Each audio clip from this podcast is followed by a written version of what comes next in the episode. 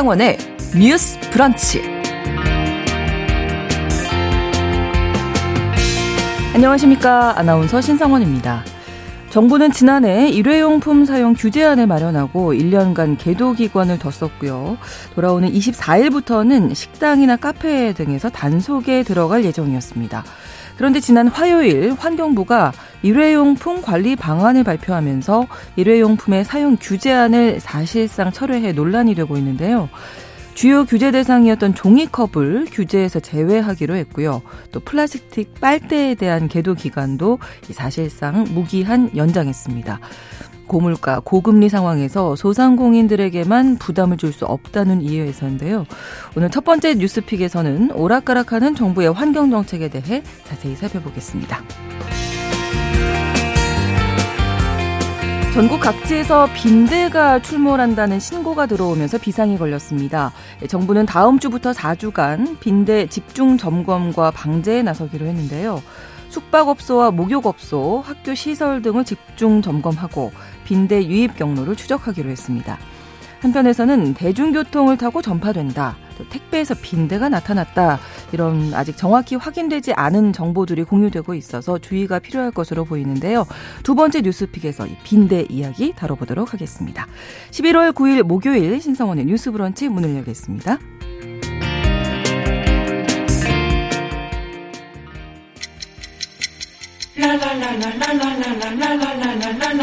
듣고 공감하고 진단합니다. 우리 사회를 바라보는 새로운 시선. 신성원의 뉴스 브런치 뉴스 픽. 신성원의 뉴스 브런치 청취자 여러분과 함께 소통하며 만들어갑니다. 실시간으로는 유튜브 통해서 보실 수 있고요. 여러분의 의견도 기다리고 있습니다. 짧은 문자 50원, 긴 문자 100원이 되는 샵 9730, 우물정 9730번 누르시고 의견 보내주실 수 있고요. 또 라디오와 콩 앱으로도 많이 참여해 주시기 바랍니다.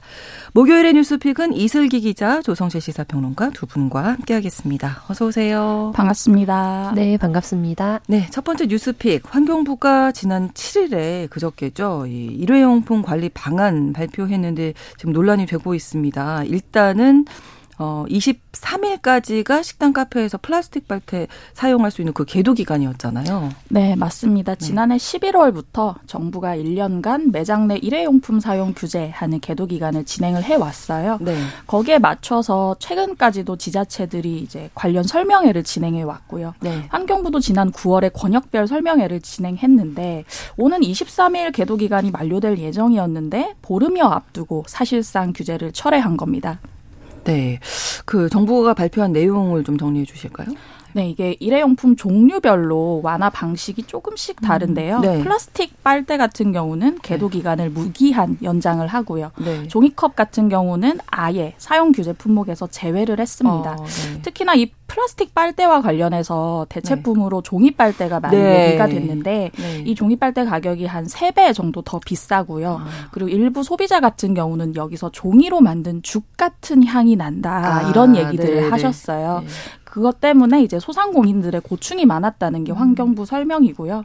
그리고 종이컵 같은 경우는 실제 재활용률이 13% 안팎에 그치고 있는 상황이라 네. 매장 내 분리배출 방식을 개선하겠다라고 얘기를 했습니다.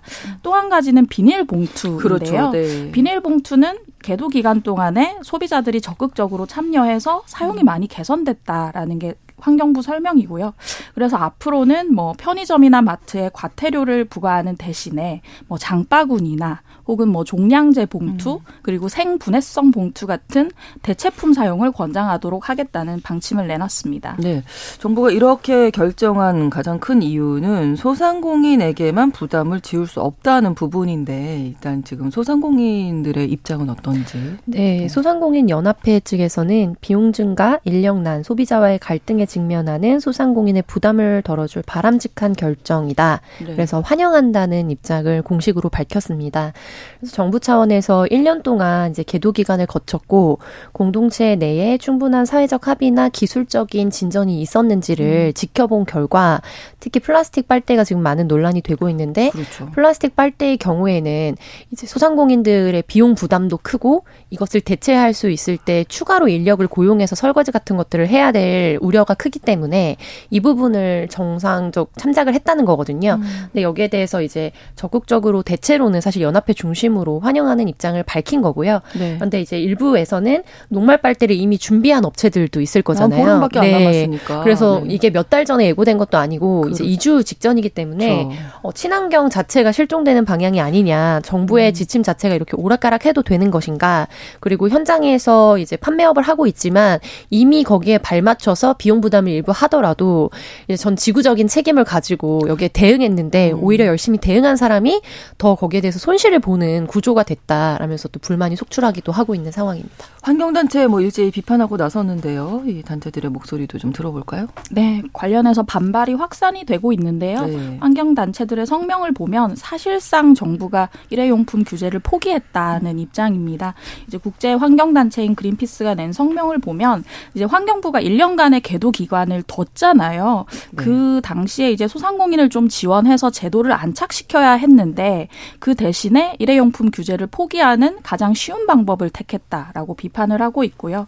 그리고 종이컵 같은 경우 우리도 음. 알다시피 이제 플라스틱 코팅이 되는 경우가 대부분이잖아요. 그렇죠. 네. 그래서 이걸 이제 그 코팅을 빼내고 종이만 활용하기까지에 드는 온실가스나 비용도 상당하다는 점을 음. 강조하고 있고요. 녹색 연합도 관련해서 성명을 냈는데요. 이제 연간 248억 개 정도의 종이컵이 사용된다고 하는데 규제를 안 하겠다는 건 사실상 환경부의 직무유기다라고 음. 얘기를 하고 있고요. 그리고 이제 일회용품 규제에 있어서 이번에는 이제 사실 일회용품 규제가 좀잘 지. 지켜지고 있다는 환경부의 입장이 있는데 네. 문제는 뭐 종이컵이 플라스틱이 아닌 종이라서 괜찮다 이런 게 아니라 한 번 사용하고 버려지기 때문인 것이다라는 네. 얘기를 하거든요. 그렇기 때문에 이 재활용에 초점을 둘 것이 아니라 한 번 사용하고 버려지는 이것에 초점을 둬야 된다는 얘기를 계속 환경단체들에서 하고 있는 상황입니다. 음, 네. 정부가 비판이 일자 폐기물 감량을 최우선 원칙으로 해서 일회용품 감량 정책은 지속적으로 추진해 오고 있다. 그리고 플라스틱 빨대는 고객이 보이지 않는 곳에 두고 종이 빨대는 매장에서 잘 비취되도록 하겠다. 이런 입장이거든요. 네, 맞습니다. 그래서 정부는 이제 일회용을 줄여가는 방침 자체를 폐기한 적이 없다. 네. 그리고 오히려 현장에서 쉽게 말씀드리면 현장에서 이것이 잘 연착륙할 수 있도록 그런 부분을 종합적으로 조율하는 과정에서 음. 필요한 조치였다라는 입장을 밝힌 거거든요. 네. 근데 좀 조금 더 깊이 들어가면 이 뭐 탄소 중립 정책이라든지 탈 플라스틱 어, 제도라고 불리우는 것과 관련한 유엔 산하 기관들의 국제 협약 협약들도 있고요. 최종 그렇죠. 아직 뭐 결정이 나진 음. 않았습니다만 그런 논의 단계에 있습니다. 근데 여기서 크게 두 줄기의 방향이 있는 거예요. 나라별로 선택을 할 때 규제 중심의 정책을 선택을 하느냐. 네. 아니면 자율적으로 선택할 수 있도록 계도하는 데에 방점을 두느냐 이 두 가지의 가닥이 있는 것이고 음. 그 부분에서 원래는 이제 작년도 11월부터 우리가 집중 집중 단속을 하고 300만 원 이하의 과태료를 이제 부과하는 방식으로 이제 직접적으로 단속하고 이제 규제하는 방식을 하겠다고 선언을 했던 겁니다. 네. 그런데 이와 관련해서 여러 가지 뭐 플라스틱 빨대는 안 보이는 곳에 최대한 두고 종이 빨대를 앞쪽에 내세워서 최대한 그거를 자율적으로 하도록 음. 하겠다라는 라는 식의 방침은 사실상 이제 말만 되게 번지르르해 보이지만 결과적으로 내부 속으로 들어가 보면 비용 부담 때문에 종이빨대나 이제 종이컵 규제에 어 거기 따르지 못한다라고 말한 단 이제 그런 업체들에서 자발적으로 비용을 더 들여서 그것을 네. 계도해 나갈 수 있는 힘은 기대하기 좀 어려운 상황이거든요. 음. 그러다 보니까 이거는 결국에 규제 중심으로 가겠다라던 이제 방침 자체를 네. 폐기한 것과 방불하다. 라는 입장이 비판을 받는 거고요. 네. 전반적으로 이게 플라스틱 전체 그런 판매량 그리고 이제 생산량 자체는 줄여가는 방침을 택하는 나라도 있고 그런데 우리나라 같은 경우에는 플라스틱 판매량 자체는 고정을 하되 재활용률을 높이겠다라는 음. 입장을 취하고 있거든요. 네. 그런데 전 세계적인 추세나 실질적으로 효과가 있는 부분은 이제 재활용률 자체가 가정에서 아무리 재활용을 높인다고 해도 실질적으로 이게 재활용될 확률이 굉장히 떨어지기 때문에 그렇다면서요? 재사용을 할 수 있도록 음. 국가적 표준을 마련해야 된다라는 데 좀 방점이 찍히고 있습니다. 네. 근데 이제 이런 전반적인 기조를 생각했을 때 이번에 환경부가 2주 전에 갑작스럽게 발표한 것 자체는 사실 이 선언 자체를 포기한 것과 방불하다. 음. 뭐 이런 논조로 공방이 오고 가고 있는 상황이라고 보시면 될 것 같습니다. 네.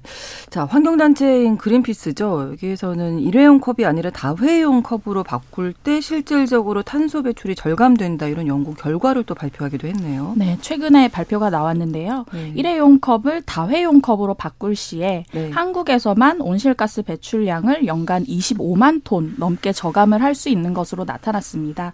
이게 어느 정도 양인지 감이 안 오실 텐데 다 큰 나무 1,130만 그루가 1년 동안 흡수를 하는 양이고요. 아, 내연 기관차 9만 2천 대가 1년 동안 배출하는 탄소량에 해당한다 이렇게 보시면 됩니다. 그리고 그린피스가 같이 내놓은 보고서가 하나 있는데요. 네. 이제 한 해 종이컵 사용으로 발생하는 탄소량이 1억 킬로그램 이상이라는 아. 분석입니다. 아. 이제 아까 말씀드렸던 것처럼 이제 그 종이컵이 플라스틱 코팅을 거치잖아요. 음. 이 생산 단계에서부터 막대한 환경 영향 물질을 배출한다는 거고요. 네. 이제 종이컵 하나를 생산하고 폐기하기까지 배출되는 온실가스 양이 45.2g인데 우리나라의 연간 종이컵 생산량을 고려해 봤을 때 매해 1억 6,724만 킬로그램의 아. 온실가스가 배출된다고 분석 결과를 발표했습니다. 네. 재활용률이 지금 플라스틱 같은 경우에 떨어진다고 말씀해 주셨잖아요. 네, 맞습니다. 네. 그래서 세계적인 추세로 봤을 때 네. 이제 플라스틱 폐기물이 100개라고 하면 그중에 네. 9개 정도만 재활용이 된다라고 음. 하는 건데요. 재활용과 재사용이 이제 단어 글자 하나밖에 차이가 안 나서 개념상으로 네. 조금 헷갈리실 수도 있을 것 같아서 예. 부연을 드려볼게요. 네. 재활용은 이제 분류별로 우리가 분리 배출을 하잖아요. 네. 그럼 그 중에 사용이 가능한 것들을 다시 추려서 네. 그거를 다시 이제 섞어가지고 원 재료로 다시 음. 만들어내는 과, 공정 과정을 거치는 겁니다. 네, 네, 그런데 재사용이라는 거는 이제 공병 수거제 아실 거예요. 예전에 뭐 맥주병, 소주병 가져가면 10원, 50원씩 주던 거. 네. 그래서 그런 제도라고 보시면 될것 음. 같은데요. 실제로 그것을 가져가서 어 좀 믿을 만한 세척 과정을 거친 후에 네, 네. 다시 그 병에다가 용기에 예, 용기로 이제 물질을 담아서 다시 판매하게 되는 그런 형태인 겁니다. 음. 그런데 이게 플라스틱 기준으로 봤을 때 뭐 9% 미만만 재활용이 된다고 하니 실질적으로 아무리 집에서 많이 노력을 해서 배출을 해 내보낸다 하더라도 네. 과정상에 물기가 있거나 이런 이런 경우엔 못 쓰고요. 오염물질이 아. 묻어 있으면 못 쓰고요. 종이 같은 아. 경우에도 종이컵이 정말로 A4 용지 내보내는 것처럼 쓰, 여지는게 아니라 일부 코팅이 되어 있지 않습니까? 그렇죠. 코팅지는 네. 안 된다면서요. 네, 코팅지는 또 안 됩니다. 아. 종이로 분리가 안 되고 다 거기 종이 쪽에 네. 버리시던데요. 그리고 생각해 보시면 그 공정 과정을 또 수작업을 많은 부분 거치기 때문에 음. 이제 비용 대비나 이런 것들을 고려했을 때 굉장히 효율이 떨어지는 거죠. 음. 그래서 이제 재사용을 해야 된다라는 관점에서 국제적인 좀 요구가 있고 이 시스템이 갖춰 펼쳐져 나가는 나라들이 있습니다. 네. 그래서 우리나라에서도 이와 관련된 뭐 기자회견들도 이어지고 있는 상황입니다. 네, 다른 나라 같은 경우에 그럼 좀 살펴볼까요? 일회용품에 대한 뭐 규제라든지 어떤 정책을 펴고 있는지. 지금 가장 문제가 되는 게 플라스틱 빨대 같은 경우잖아요. 이 플라스틱 빨대 같은 경우는 해외 각국에서 규제를 경쟁적으로 하고 있습니다. 유럽 연합 EU 같은 경우는 2021년 7월부터 이제 관련 지침에 따라서 뭐 빨대 같은 플라스틱 일회용품 사용을 금지했고요. 네. 뭐 독일 독일과 프랑스도 여기에 따르고 있는 상황입니다. 뉴질랜드도 올해 7월 1일부터 일회용 플라스틱 빨대 사용을 금지했고 2026년부터는 그 특별한 어떤 음료에 붙은 빨대들 네, 있잖아요. 네네. 그런 것들도 금지할 예정이라고 발표를 음. 했고요. 베트남 같은 경우도 2025년부터 뭐 호텔이나 관광지에서 빨대를 비롯한 플라스틱 일회용품과 생분해가 어려운 플라스틱 포장 사용을 금지한다는 일정을 세워둔 상태입니다. 이렇게 사실 전 각국에서 보시면 음. 국민 소득 수준에 관계없이 플라스틱 규제는 이제 정책을 확대하는 방향으로 가고 있다고 보시면 될 것 같습니다. 네.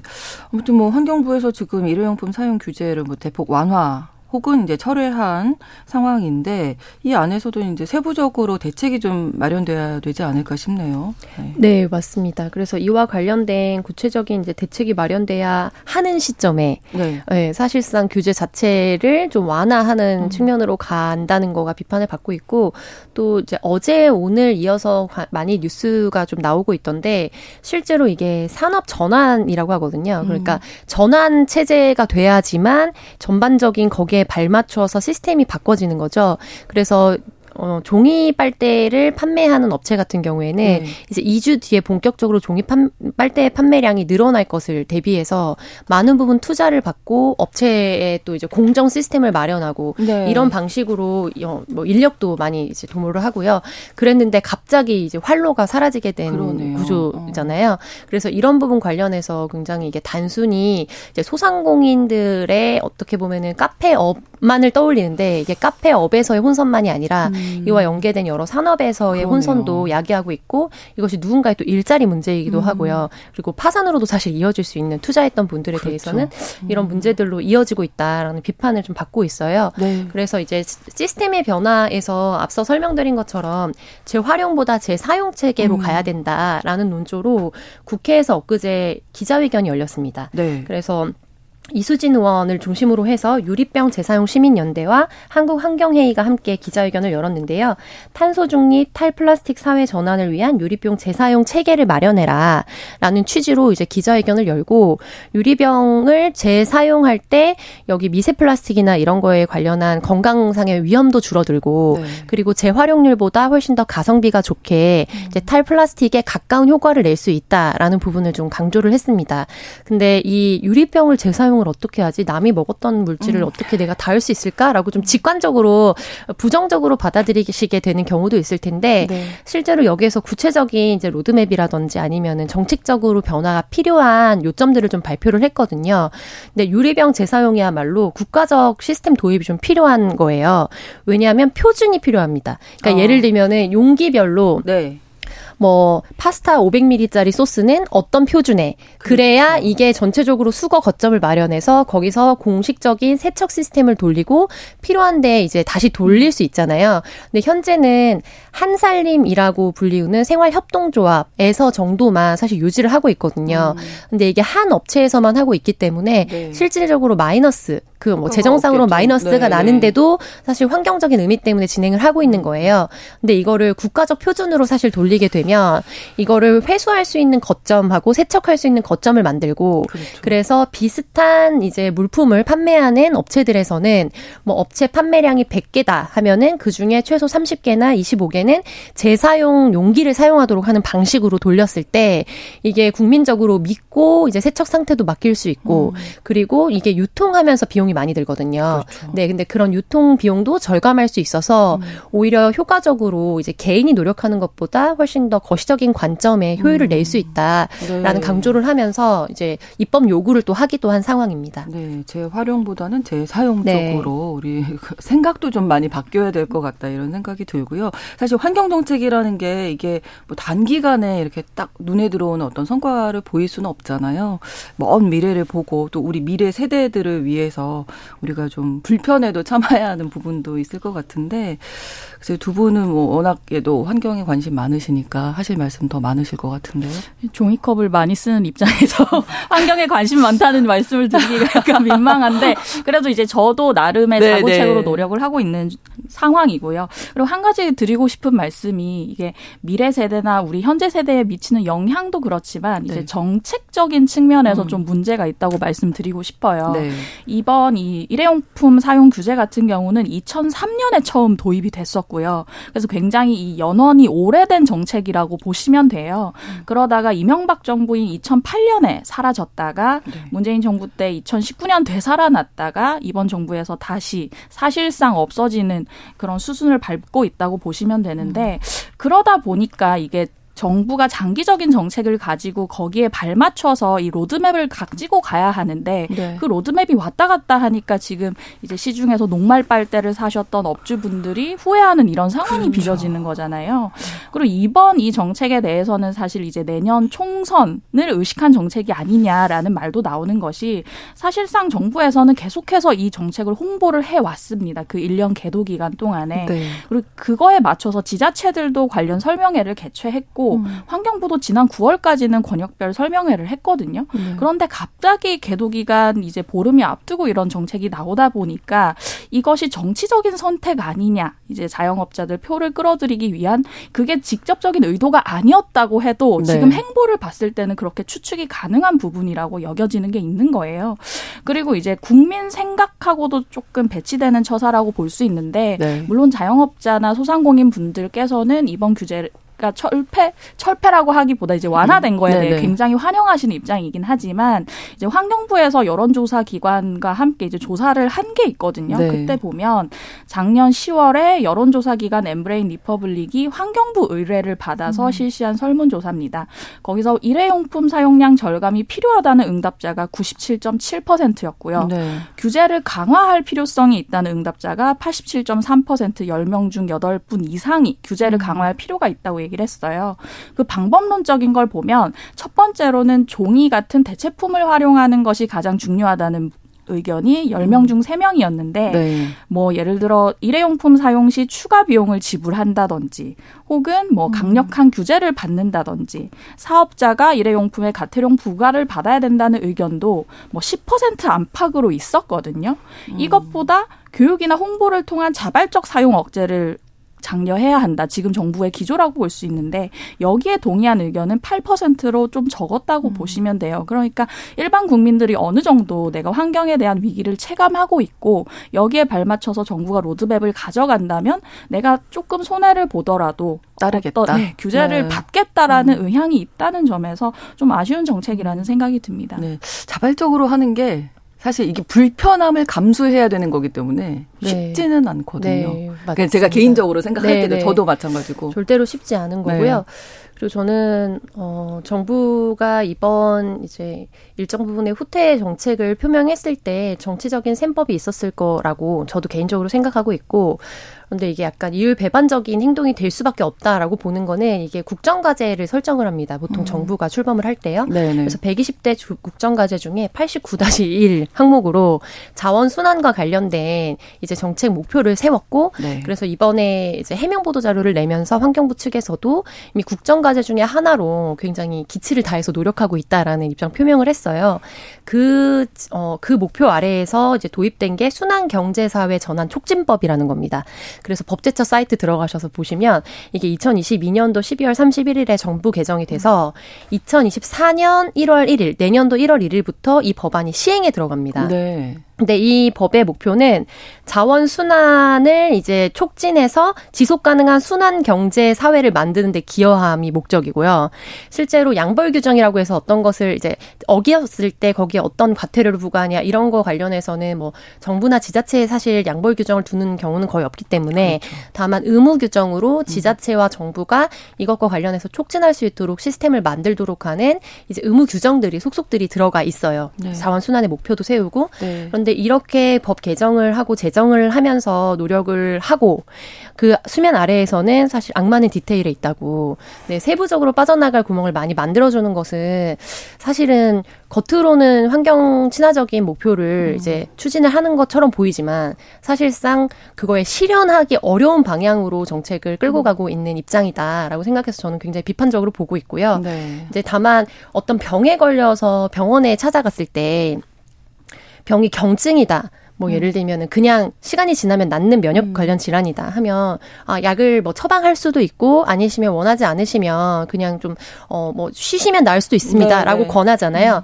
그런데 실질적으로 수술을 해야지만 사실 생명을 보존할 수 있다. 그러면 의사에게 굉장히 어떤 의무가 주어집니다. 치료에 대한 음. 의무요. 그렇죠. 그런데 우리의 환경의 상황들을 봤을 때 과연 음. 우리가 어느 지점에 서 있느냐를 이제 정부가 어, 여과 없이 사실은 국민들과 소통하고 직면할 음. 필요가 있다고 봐요. 그런 네. 측면에서 굉장한 노력과 사실 저항을 뚫으면서 이 규제 중심의 정책을 채택을 한 건데 이거를 다시 후퇴시킨 거는 많은 부분에서 더 큰 손실을 좀 자아낼 수밖에 없는 결정이었다. 음. 이렇게 안타깝게 생각하고 있습니다. 음, 사실 얼마 전까지 뭐 11월인데도 반팔 입고 다니고 네. 날씨가 이상하다든지 네, 네. 코로나 이후 때도 이런 얘기 많이 했잖아요. 네. 전염병이 전 지구적으로 맞아요. 이렇게 창궐할 때는 어 우리가 그동안 너무 잘못 살았나 봐. 그 예능에서 생각. 되게 많이 소비 네. 되기도 했는데 이제 텀블러를 저도 늘 들고 네, 다니거든요. 아이들 다 있고. 근데 텀블러를 잃어버리면 또 텀블러를 사잖아요. 그래서 텀블러가 막 집에 여러 개 있는 가정이 되게 많을 텐데 텀블러를 백날 써봐야 사실은 우리 에너지 전환이 일어나지 않으면은 음. 그거는 어떻게 보면은 개인의 노력이 뭐 없다고 할 수는 없지만 음. 도달할 수 없는 목표거든요.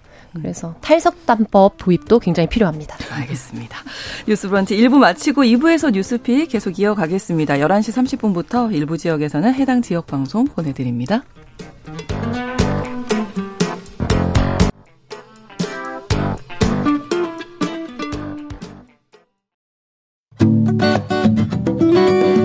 여러분은 지금 KBS 1라디오 신성원의 뉴스 브런치를 함께하고 계십니다. 전국이 빈대로 몸살을 앓고 있습니다. 이번에 이제 두 번째 뉴스픽에서 이 문제 다뤄볼 텐데요. 지금 뭐 빈대가 나왔다, 빈대인 것 같다 의심 신고가 전국적으로 나오고 있다면서요? 네, 맞습니다. 가장 최근에 나온 집계 같은 경우는 그저께 나온 7일 발표된 집계인데요. 네. 전국 광역자치단체 다섯 곳에서 빈대 의심 신고가 35건 음. 접수된 음. 것으로 확인이 됐습니다. 지자체별로는 서울이 가장 많고요. 네. 17건입니다. 경기 13건, 부산 3건의 순위 중이고 인천과 대구에서도 한 건씩 신고가 접수됐습니다. 어, 제 서울시는 또 따로 발표를 했는데 네. 공식 집계에 따르면 서울 시내에서만 신고가 23건 나왔다고 보고를 했거든요.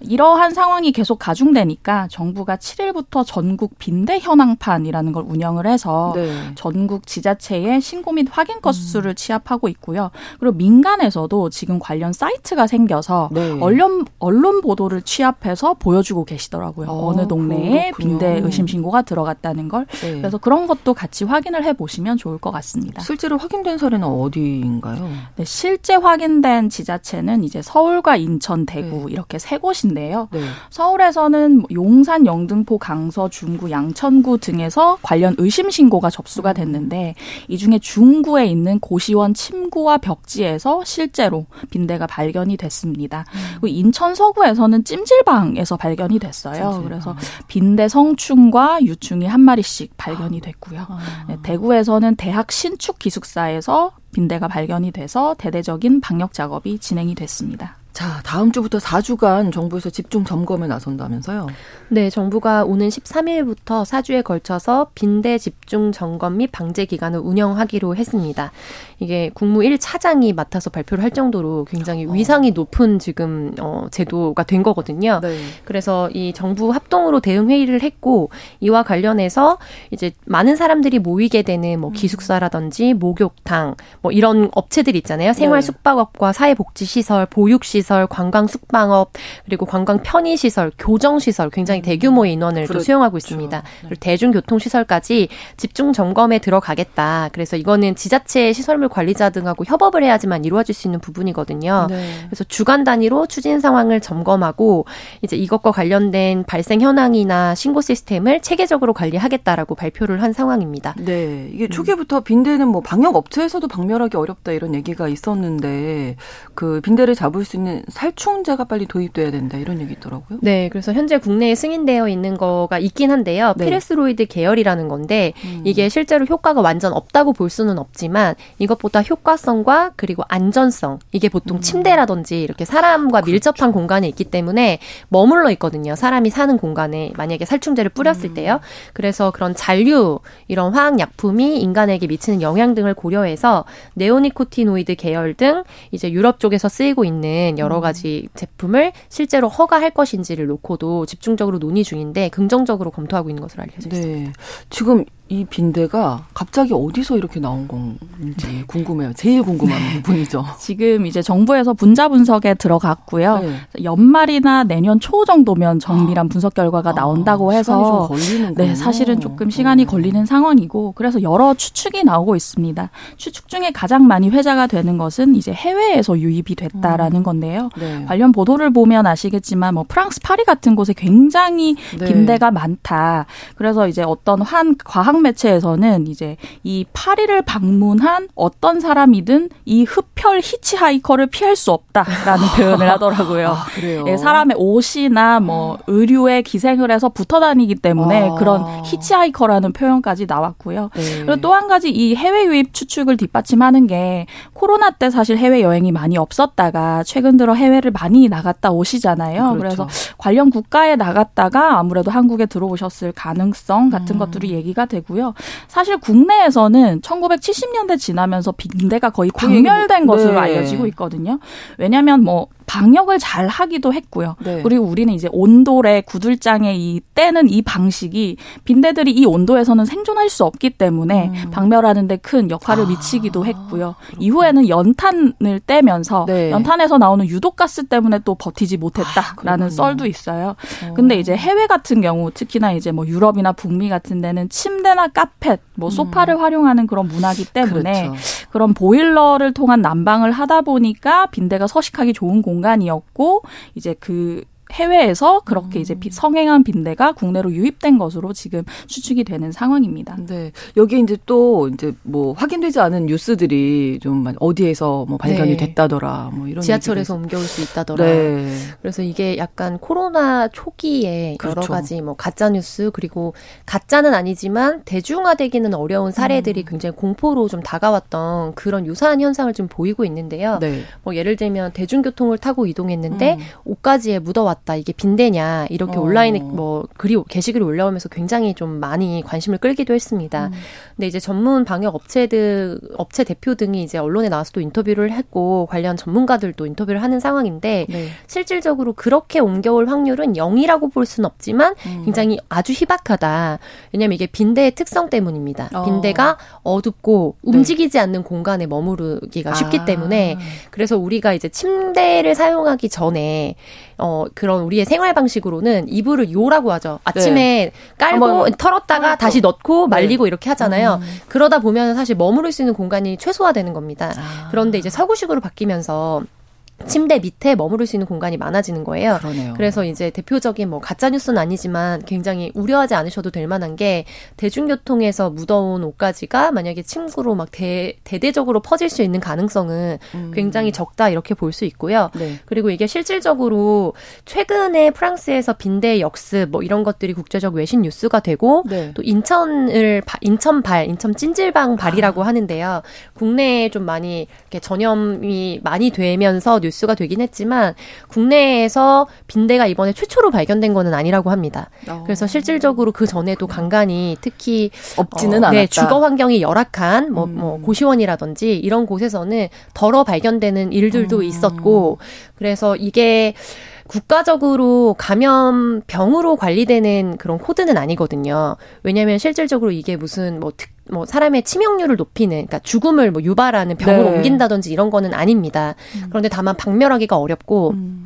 정신적인 스트레스가 크기 때문에 그렇죠. 이거는 정신 질환으로까지 이어질 수 있다. 아, 그래서 하룻밤에 90번까지도 한 마리가 물 수 있다고 해요. 아, 그래서 빈대에 물린 특징이 이제 인터넷에 찾아보시면 사진 모기에게 물렸을 때, 뭐 어. 개미에게 물렸을 때 이걸 비교한 사진이 있더라고요. 네. 근데 빈대에게 물렸을 때는 마치 일렬로 누가 이렇게 바늘로 아. 찌른 것처럼 네네네. 네, 네. 일렬로 쫘자자자작 이렇게 물리거든요. 그게 네. 빈대의 특성인데 그러다 보니까 수면 장애를 일으킬 수 있고 그렇죠. 그리고 방역에 비용이 많이 듭니다. 있습니다. 그래서 이거를 개인이 조심하는 차원이 아니라 국가 방역의 시스템 으로 봐야 된다라는 이제 논의도 지금 다 같이 있습니다.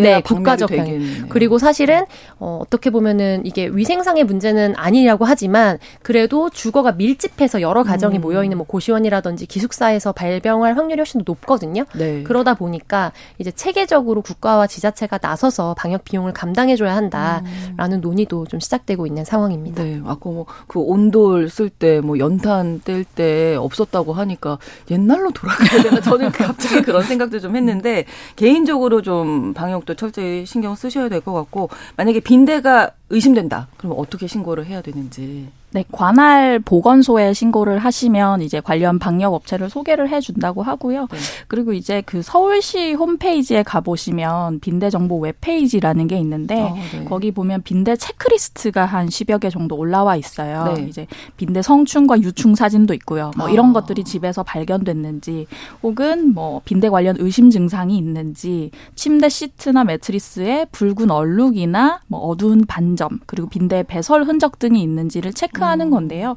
이런 것도 한번 해보시면 좋을 것 같고요. 네. 그리고 이제 또 한 가지는 뭐 중고 가구나 낡은 책, 뭐 빈티지 의류 같은 데서 올 가능성이 있기 때문에 아. 그런 것들을 집으로 옮길 때 바로 옮기지 마시고 음. 한번 털어서 털고. 그리고 이제 음. 살충제 분사도 한번 하시고 음. 이렇게 집으로 들이시는 걸 추천드리고요. 그리고 네. 옷이나 침구 같은 경우는 고온으로 세탁을 하고 말끔하게 건조를 한 다음에 다림질해서 비닐봉투에 밀폐해 보관하는 사실 어떻게 보면 늘상 집에서 하시는 것들인데 지금 더욱 좀 주의를 기울여서 음. 하셔야 되는 부분인 것 같습니다. 알겠습니다.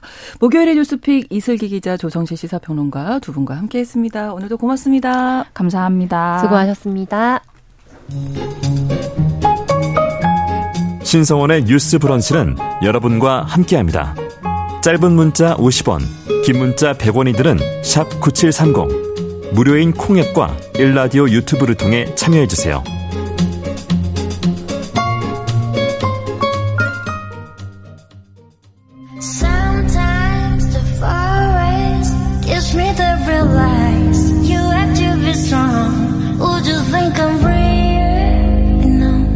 대중문화를 바라보는 색다른 시선 뉴스 브런치 문화로운 세계 날카로운 시선으로 대중문화와 사회 현상을 바라보는 시간입니다. 문화로운 세계 오늘도 문화평론가 손희정 씨와 함께하겠습니다. 어서 오세요. 네 안녕하세요. 자, 오늘은 어떤 이야기 준비하셨을까요? 네 디즈니 마블의 새로운 오, 작품 네, 네. 더 마블스 어제 개봉했습니다. 네. MCU 최강의 히어로인 캡틴 마블 시리즈의 두 번째 작품입니다. 네, 박서준 씨가 진출을 했죠. 네, 마블. 마동석 수연 배우에 이어서 이제 세 번째 진출인데요. 한국 배우로서는요. 네. 박서준 배우에 대해서는 뒤에서 좀더 음. 말씀드리겠습니다. 세 배 더 강해진 더 마블스인데요. 자, 내용부터 네. 살펴볼까요? 이게 캡틴 마블 같은 경우에는 죽은 태양도 살릴 수 있는 엄청난 에너지와 파워의 소유자이고 네. 사실 이제 마블의 영화적 세계관이라고 할 수 있는 마블 시네마틱 유니버스 그러니까 MCU의 모든 슈퍼히어로와 빌런들을 합쳐도 최강 레벨입니다. 오. 그러다 보니까 대적할 상대가 없고요. 그래서 캡틴 마블은 언제나 혼자서 단독으로 행동하는 외로운 영웅이기도 했는데요. 더 마블 마블스에서는 다른 두 명의 히어로와 함께 팀을 이루어서 뭐 지구와 다른 별들의 멸망을 막게 된다는 이야기입니다. 네. 그 팀 이름이 더, 더 마블스이고요. 세 명으로 구성되어 있어서 네. 세배 더 강해졌다라는 아. 말이 이제 나오는 거죠. 누구와 팀을 이루게 되는 건가요? 우선은 10대 청소년 영웅인 미즈 마블인데요. 음. MCU에는 그 인기에 있어서 무소불위의 10대 영웅이 한 명 있습니다. 음. 바로 스파이더맨. 스파이더맨인데요. 아, 그렇죠. 예, 네. 지금 톰 홀랜드가 연기하는 스파이더맨 같은 경우는 로버트 다우니 주니어의 아이언맨이 세상을 떠난 이후에 음. 이제 MCU를 이끌어갈 중심축으로 여겨져 왔거든요. 네. 근데 마블에서는 이 스파이더맨과 함께 미즈 마블이 MCU를 이끌어갈 차세대 10대 여성 영웅이 되기를 좀 기대를 하고 있는 것 같고요. 오, 네. 그때 이제 슈파이, 스파이더맨의 슈퍼히어로 활동명이 스파이더맨인 거잖아요. 그렇죠. 네. 본 캐릭터의 이름은 피터 파커거든요. 음. 그런 것처럼 미즈 마블에도 본 캐릭터가 있습니다. 네. 이름이 카밀라 칸인데요. 오, 네. 이름 딱 들어보시면 어 익숙하지 않다. 않다라는 생각이 드실 텐데 네. 파키스탄계 미국 아. 이민자 가정에서 자란 소녀입니다. 네. 그래서 뭐마이 그렇게 이제 파키스탄계라고 하는 특징을 가지고 있을 뿐만이 아니라 마블 히어로 그중에서 특히 캡틴 마블의 엄청난 팬이자 덕후이고 캡틴 마블에 대한 팬픽을 그리는 아. 10대 만화가라고도 등장을 하게 되어 네. 있는 거죠. 그래서 미즈마블 시리즈의 특징 중 하나가 이제 오프닝에서 음. 카밀라가 그리는 팬픽 만화가 막 역동적으로 움직이면서 아. 이제 영화가 시작되곤 하는데 네. 이번에 더 마블즈도 그렇게 시작이 됩니다. 어. 근데 이 카밀라 칸이라는 캐릭터에서 제일 흥미로운 건 뭐냐면 마블 최초의 무슬림 여성이라는 그러니까요. 점입니다. 어, 성공한 덕후네요. 네, 네. 그렇죠. 성공한 덕후이고요. 예. 요번에 이제 더 마블스가 팀에 되면서 너무너무 신나하고 발랄하고. 이런 10대 여성의 모습 볼수 있습니다. 예, 아무튼 마블 최초의 무슬림 여성 히어로라는 그런 의미도 또 있네요. 네. 네. 그래서 이게 할리우드가 인종적으로는 굉장히 다양해지고 있지만 음. 사실 종교적으로는 여전히 좀 보수적이고 강고한 그렇죠. 편이기도 하거든요. 네, 그러다 보니까 이제 이 카밀라 칸의 등장이 좀 음. 주목을 받고 있기도 한데요. 처음에 코믹스, 그러니까 만화에서 카밀라 칸이 등장을 했고 이게 스크린으로 이제 옮겨온 건데 그렇게 이제 코미키에 등장했을 때 이 캐릭터가 서구권의 무슬림 혐오를 정면에서 다룰 수 있는 음. 어떤 캐릭터가 될 수 있지 않겠냐는 기대가 좀 있기도 했었고 네. 근데 이제 물론 마블 코믹스에서 이 카밀라 칸이라는 캐릭터를 만든 작가가 G 윌로 윌슨이라는 여성 작가인데요. 네. 이렇게 얘기했어요. 카밀라는 특정한 종교를 대변하는 캐릭터가 아니다. 음. 그냥 이제 평범한 10대 여성으로서 슈퍼파워를 음. 가지게 되는 캐릭터다. 뭐 이렇게 얘기를 하긴 했는데 재미있는 건뭐 냐면 이 윌로 윌슨 본인이 미국 백인이거든요. 아. 근데 이슬람교를 개종한 여성인 거죠. 어. 그래서 이제 요런 배경 안에서 이런 캐릭터 설정 자체가 가능해졌다라고 한다는 것은 역시 이제 종교적인 다양성을 고려한 거다라는 그렇죠. 이야기가 나오는 거고요. 네. 또 이제 카밀라가 뭐 이때까지 마블에서 잘 보지 못했던 10대, 10대 여성 슈퍼히어로라는 그렇죠. 점에서 또 이제 페미니즘 이슈도 함께 가져갈 음. 수 있는 캐릭터 아니겠는가 이런 기대가 있었습니다. 네. 그래서 원작 코믹스 같은 경우는 현대 사회의 문제를 적극적으로 수용했다라는 평가와 함께 굉장히 호평을 받았었고요. 네. 이 캐릭터가 2022년에 디즈니의 OTT 서비스죠. 디즈니 플러스에서 네. 미즈 마블 시리즈로 이제 먼저 등장을 아, 했었고 네. 이제 영화관으로 옮겨온 겁니다. 네. 근데 좀 이제 이제 청취자들께서 향후 좀 보실 만한 게 뭐가 있냐면 지금 마블에서 네. 이스라엘인 슈퍼히어로가 출연하는 작품을 준비 중이거든요. 오. 어. 그래서 이스라엘의 비밀 에이전트 인 어떤 캐릭터가 이제 나올 예정인 거예요. 음. 이 사람도 여성 캐릭터 인 상황에서 음. 뭐 이스라엘 하마스 전쟁이라든지 이런 그래요? 맥락 전에 이 작품이 어. 기획이 됐겠잖아요. 네네네. 네, 네. 약간 마블이 곤혹스러워한다라는 음. 소문이 돌기도 하고요. 그렇군요. 그러니까 글로벌 컨텐츠인 MCU가 이 예민한 정치적 문제를 어떻게 풀지 또 음, 지켜봐야 될 것 같습니다. 네. 자, 한 명이 미즈 마블이었고 또 한 명은 누굴까요? 다른 한 명은 램보 대위입니다. 음. 캡틴 마블의 본 캐릭터인 캐롤 댄버스의 동료 군인이자 네. 가장 친한 친구였던 마리아 램보 대위의 딸이거든요.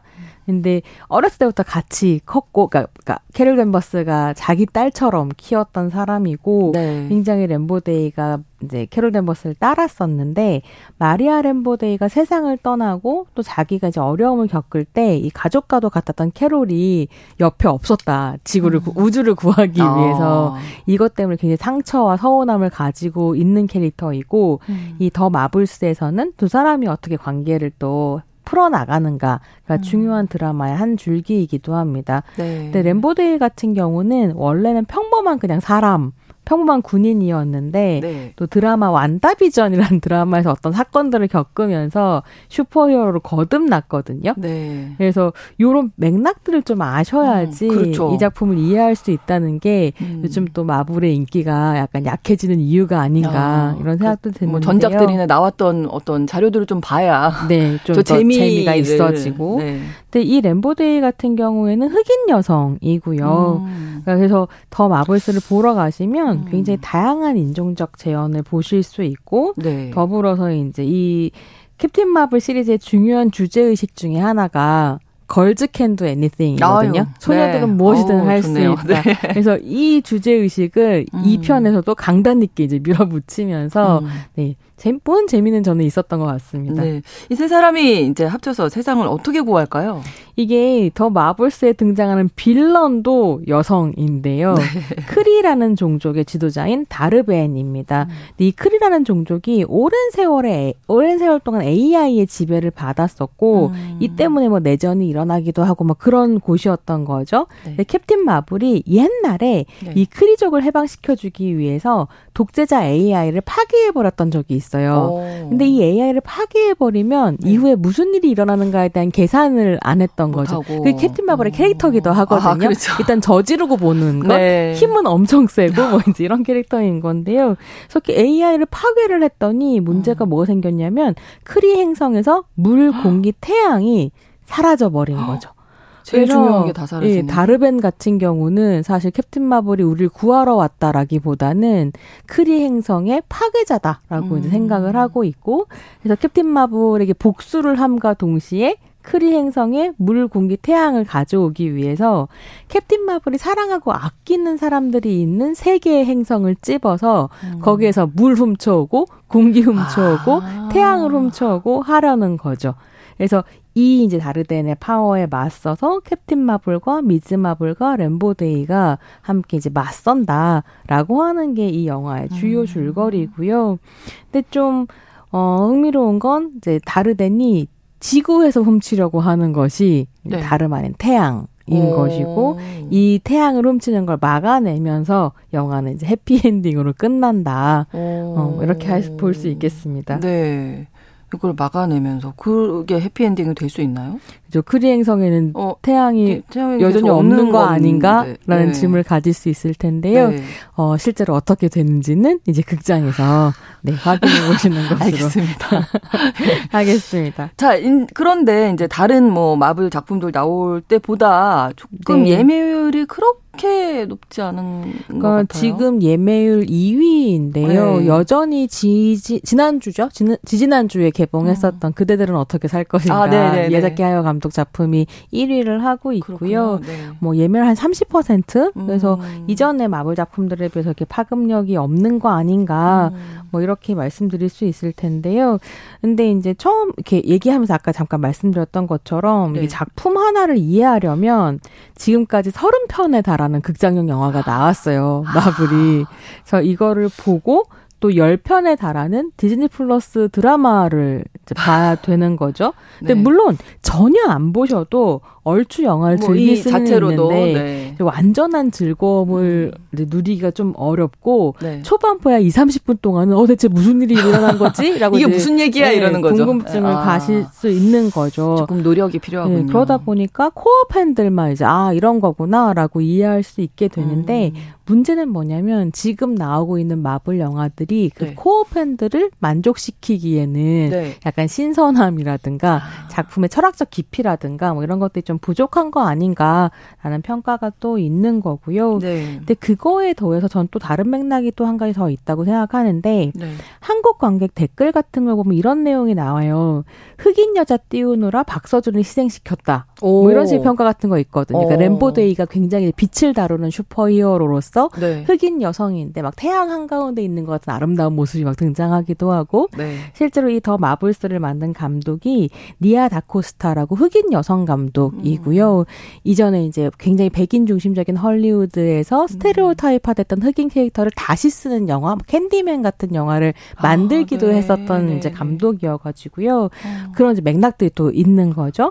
그러니까 어떻게 보면 확실히 여성 혐오적이고 인종차별적인 정서 안에서 음. 이 작품을 원래 이제 재미보다 더 폄하해서 보는 어, 감정적인 느낌이 있는 음. 것이 아닌가. 왜냐면 우리는 사실은 새로운 이야기를 원하면서도 그렇죠. 동시에 익숙한 거에서 더 쉽게 재미를 그렇죠. 느끼거든요. 네, 네. 너무 새로워 보이면 낯선 어, 부분이 그렇죠. 있으니까요.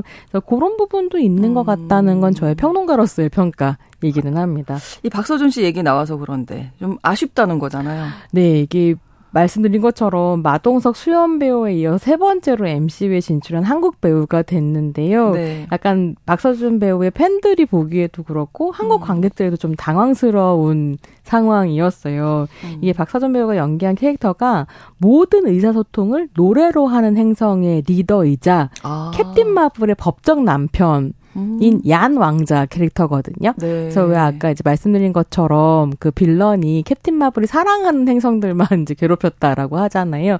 얀 왕자의 행성에 물을 훔치러 이제 가게 아. 되는 건데요. 네. 일단 분량이 아주 짧고요.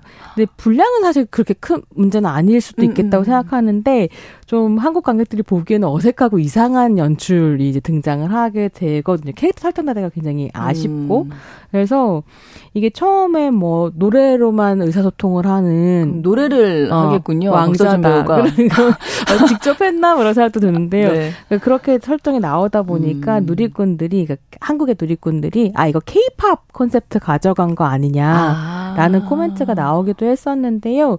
실제로 작품을 보시면 이 작품을 참고하고 있는 텍스트는 케이팝이라기보다는 발리우드 영화에 가깝습니다. 굉장히 이제 즐겁게 노래하고 춤추고 아. 이런 장면이 나오는데 더 아쉬운 건 뭐냐면 발리우드의 뮤지컬 씬은 진짜 아름답고 잘 꾸려져 그렇죠. 있는데 약간 이 작품에서의 그 음악 장면이 있으시군요. 네, 어색하고 음. 어, 어떻게 보면 조악하다라는 느낌이 아. 들 정도이기도 하고요. 특히나 이 부분이 좀 더 혼란스럽게 다가오는 건 발리우드가 인도 영화 산업이잖아요. 그렇죠. 그래서 인도 문화를 차용하고 있는 것처럼 보이는데 주인공 카말라 칸은 또 인도와 복잡한 정치적 관계로 얽혀 있는 파키스탄계 파키스탄. 미국인인 와중에 음. 그 행성의 리더는 K 드라마의 스타인 박서준이다. 그러니까 굉장히 다양한 문화 음. 인종을 그러니까 헐리우드가 그 디즈니가 다양성을 추구하는 건 좋지만 이렇게 맥락 없이 섞어 놓으면 음, 사실은 예, 지지를 좀 얻기가 어려운 거 아닌가 이런 생각이 들기도 하고요. 네. 이전에 마블이 한국 배우들을 기용하는 방식들과 비교해 봤을 때도 좀 아쉬운 거죠. 그러니까 마블리였던 그렇죠. 마동석 배우 같은 경우에는 길가메시라는 음. 캐릭터를 음. 연기했었는데 이터널즈에서 네. 이게 세상에서 제일 힘이 센 네. 영웅이고, 그러니까 신적인 존재이고 네. 그러니까 누가 봐도 그렇잖아요. 굉장히 또 이후에 그 신화적 존재이기 때문에 네. 다른 힘센 신화적 캐릭터들한테 영향을 많이 미친 어떤 원형적인 음. 캐릭터이기도 했는데 이게 아시아 남성에 대한 편견이 있잖아요. 미국 사회에 뭐 약간 컴퓨터 음, 덕후라든지 네, 소위 네, 네. 너드라든지 네, 네, 그걸 깨부시는 마동석 마블리의 어떤 매력과 음. 반전 포인트 같은 것들이 있으면서 네. 사실 문화적 다양성이라고 하는 걸 보여줬었던 건데 이 작품에서의 박서준 조금? 배우 캐릭터는 음. 그러지 못했고 사실 우리가 아는 것처럼 박서준은 좋은 배우이기도 네, 한데 그 매력을 마블이 충분히 살리지 음. 못했다. 그러니까 팬들은 되게 아쉬워할 수밖에 없을 너무 잘 알고 있는 우리로서는 아쉬운 거죠. 너무 아쉬움이 큰 거죠. 게다가 네. 감독이 이태원 클라스를 보고 박서준 배우의 팬이 돼서 아. 캐스팅했다고 말했는데 그러면 더더군다나 네. 그래서 이제 팬들 사이에서는 그런 말이나 말지 이런 얘기가 나오기도 합니다. 네, 지금 음. 배우들이 적극적으로 홍보에 나설 수 없다면서요? 네, 지금 이제 헐리우드의 이제 양대 노조인 미국 작가조합과 미국 배우 방송인 노동조합이 총파 사업을 하고 있는 중이어가지고요. 네. 네, 배우들이 나설 수 없고 박서준 배우는 또 분량이 한 3분 정도밖에 안 되기 음. 때문에 네. 적극적으로 나서기도 힘든 이런 상황 아닌가 음. 싶습니다. 여러모로 좀 아쉬움이 남는 음, 더 마블스 최초의 무슬림 여성 히어로가 등장하는 더 마블스 소개해드렸습니다. 문화로운 세계 오늘도 손희정 문화평론가와 함께했습니다. 고맙습니다. 네, 감사합니다. 11월 9일 목요일에 보내드린 뉴스브런치 마치고요. 저는 내일 다시 오겠습니다. 고맙습니다.